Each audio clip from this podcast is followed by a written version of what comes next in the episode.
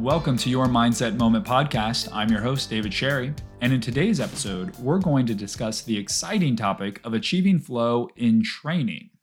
But before we dive in, let's take a brief moment to recap what we covered in yesterday's episode.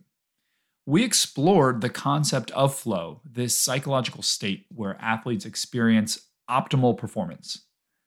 We discussed the key components of flow, including intense focus, a sense of control, and a loss of self consciousness. Flow allows athletes to perform at their best and enjoy the activity that they're doing with a heightened sense of fulfillment.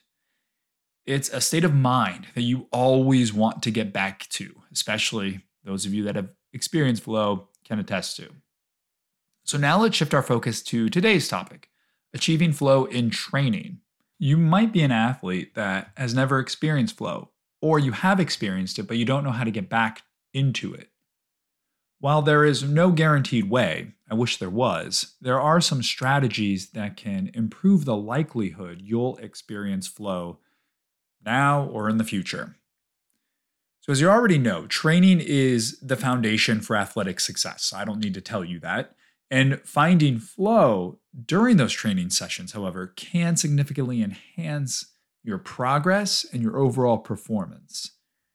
When it comes to achieving flow in these practice training sessions, one of the essential factors is setting clear and challenging goals. We talked a little bit about this yesterday. Clearly defined goals provide direction and focus, while challenging goals give you that ability to stretch your skills, which is what you need for flow. So, again, break down larger goals into something that's smaller and more manageable. So, it's a stepwise progression. And then you need to be able to celebrate your achievements along the way, regardless of how small they are. Because the sense of progress is what fuels your motivation. And that fueled of intrinsic internal motivation will be able to help you tap into flow in each of your training sessions.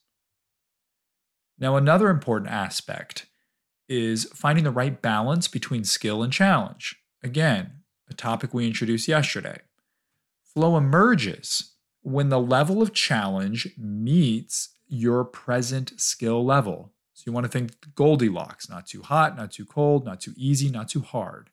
Because if the task is too easy, you're going to become bored and disengaged. I think we've all been at those practices that are really below our skill level. And on the other hand, if it's too challenging, it becomes overwhelming and you might feel anxious or frustrated. Again, we've probably all played or raced next to somebody who was much faster than us or much better than us. It's not something that is enjoyable and not, uh, it, it will not allow you to get into that flow state. So adjust the difficulty of your training to keep the activities at an appropriate level so you stay engaged and give yourself the ability to enter the flow state. Now, creating a conducive environment is also key to accessing flow during training. So, minimize distractions, both external and internal. That is critical to help you maintain your focus. So, it might require you finding, you know, a quiet spot or to use headphones to block out any external noise if that's what it takes. Additionally, consider incorporating rituals or routines. I'm a big proponent of routines. Uh, before your training sessions, the same things you would use before your competitions, because this helps to signal your mind and your body that it's time to enter that focus state. And you have to be in that focus state in order to enter a flow state. Lastly, embrace the power of deliberate practice. You're probably laughing now because deliberate practice comes up over and over again uh, on my show here. Deliberate practice involves purposeful and focused training with specific goals in mind. Break down the complex skills into smaller components and practice them systematically. That's the key. You have to have a system here and you have to approach it with intention because this approach is what helps you improve your skills helps you improve your abilities, and that builds confidence.